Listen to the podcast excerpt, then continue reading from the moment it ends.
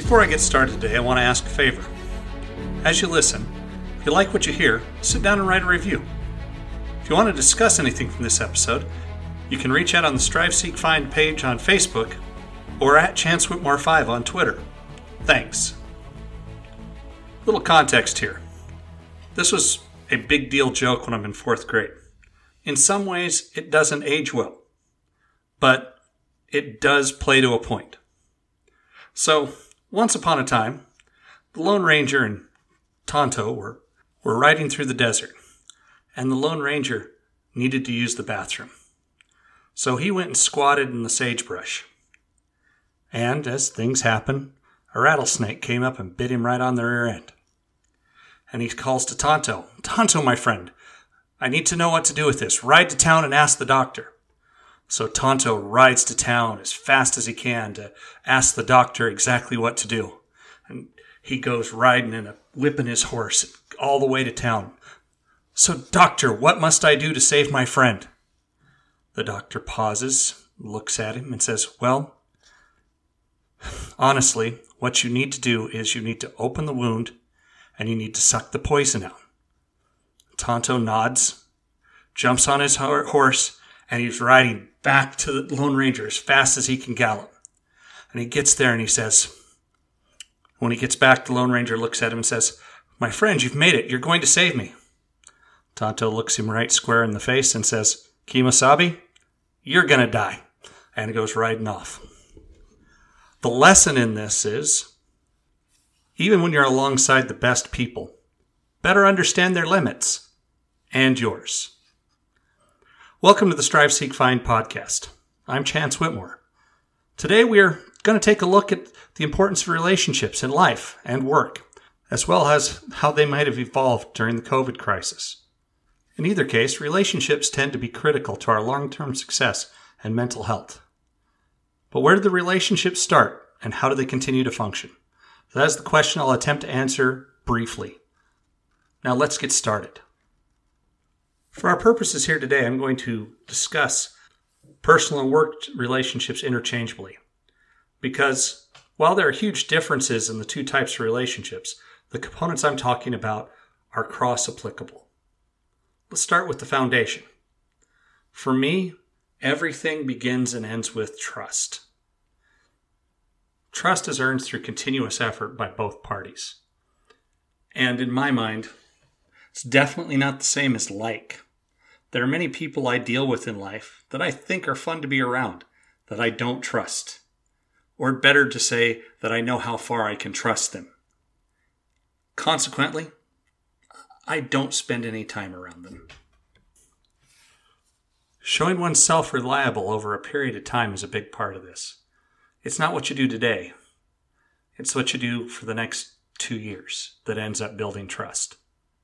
A big part of it is having some of the characteristics we'll talk about later on. But a big one for me is the circle of trust.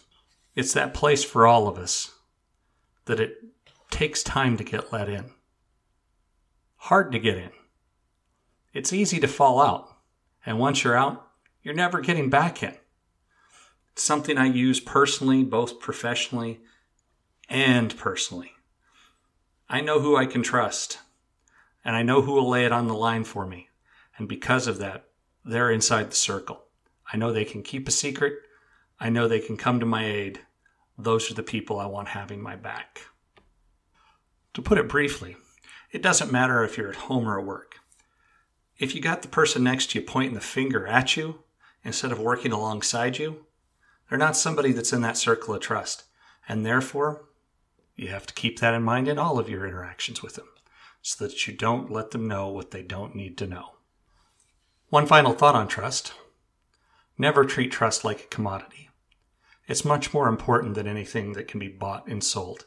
It's something that's earned and re earned on a daily basis.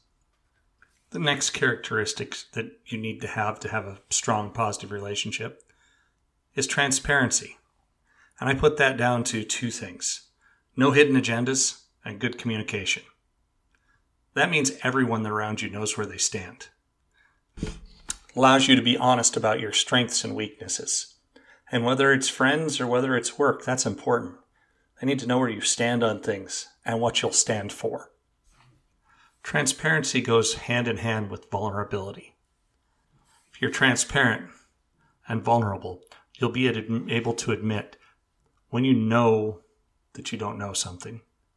Allow yourself to open up to learning from others or finding out, taking that risk.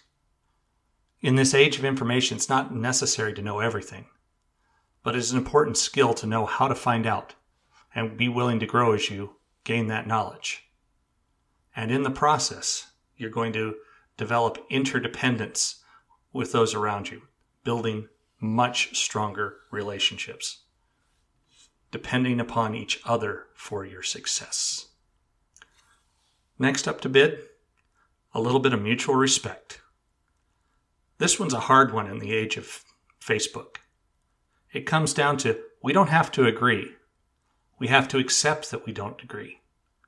The best relationships I'm in, we don't agree on everything. We sometimes argue, we debate, we talk through. The worst thing you can be a part of is a monoculture where there's nobody providing an outside view. Respectful discourse grows relationships and improves both people as it forces you to cha- challenge your own assumptions and therefore grow. If you're not willing to reach out and grow, you're not going to be a strong member of a team, and your relationships will remain very weak and surface level. Do what you say you're going to do and go do it. In other words, follow through. This should be evident.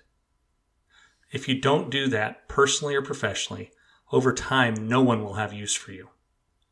Start with keeping promises to yourself. Your relationships with yourself will color your outside relationships.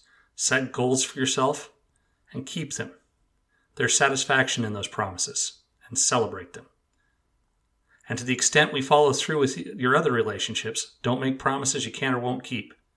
Your words have weight, so weigh them carefully. Follow through so that people know you mean what you say and you say what you mean. And finally, there's balance in all things. There's those who give and give, and those who give to take and take and take. Balanced relationships pay attention to the scale and try to give back as much as they take. Personally or professionally, no one wants to be around the leech. No one wants to be the kid that has to do all the homework. So you want a manner of symbiosis in your relationships. Surround yourself with people who help you build your own energy, as well as you giving energy to them and helping them build. Surround yourself with relationships that are balanced, makes you stronger as a person and more secure in your relationships. And remember that you need to keep your relationships with yourself balanced as well. All work and no play makes you unbalanced to move forward. And a special side note all of this is about relationships, not necessarily friendships, though strong relationships can lead to those friendships. All of this have people we trust and respect that don't meet the definition of strong friend. Now, how is this impacted by lockdown, COVID, any part of this nice little pandemic we're part of? I'm going to start with general terms. I feel that online it's more difficult to build, deep, meaningful relationships because you're working in isolation, you're working with words on a screen or a two dimensional figure on the screen before you. Loss of face to face communication with body language that can tell you more about what the person is thinking or feeling than any words that come out of your mouth is lost. It makes it more difficult. Now, some of the other pieces have to be front and center. Transparency was important, possibly even more important, because you need constant, clear communication to allow people to function. At work, it was constant. To keep your relationships, especially the personal ones, healthy, you needed to check in on your friends, check in on those people you cared about. As far as mutual and respect and follow through, that didn't change a bunch. What it looked like changed because it's very different to have conversations online rather than in person, as I mentioned earlier. And let's be real honest balance went by the wayside for about six months. All in all, relationship building became more difficult, but it was maintainable. Maintainable is a key phrase on this because you can have a great relationship with someone online, over the phone, via email. And once you're face to face with them, you're starting over. Some of the ha-has can continue, but you're still starting over. Worth checking out. This one's an important one. A million years ago, when dinosaurs roamed the earth and I was a classroom teacher, I used to teach the book 1984, which currently is a favorite quote source for those on social media. Most of them seem to miss the entirety of the book to the point where I doubt where they even read it. And I promise a podcast soon on this very thing. The big takeaway for me was always the power of language to define reality. Enter William Lutz. William Lutz at one point wrote brilliant books on the concept of doublespeak, which is basically language that is meant to mislead. He took it a step further and used to run the doublespeak awards. And if you want some interesting reading, look back at the who wins and for what every year. His books are currently out of print, and unfortunately, my personal copies have walked away over the years as I've loaned them out and they've never come back. But I found a few YouTube clips that includes Lutz warning against it. In this stage and age, this is so important. Clarity of language, clarity of purpose is critical to our long term success as people and as a society. I've put a link on Twitter and on the Strive Seek Find Facebook page that shows examples and shows Lutz talking about doublespeak. Please check it out. That's it for this edition of Strive Seek Find. If you enjoy what you heard, leave a review and subscribe. If not, reach out. My Twitter handle is Chance Whitmore5. Until next time, keep seeking your own brilliant future. Have a great one.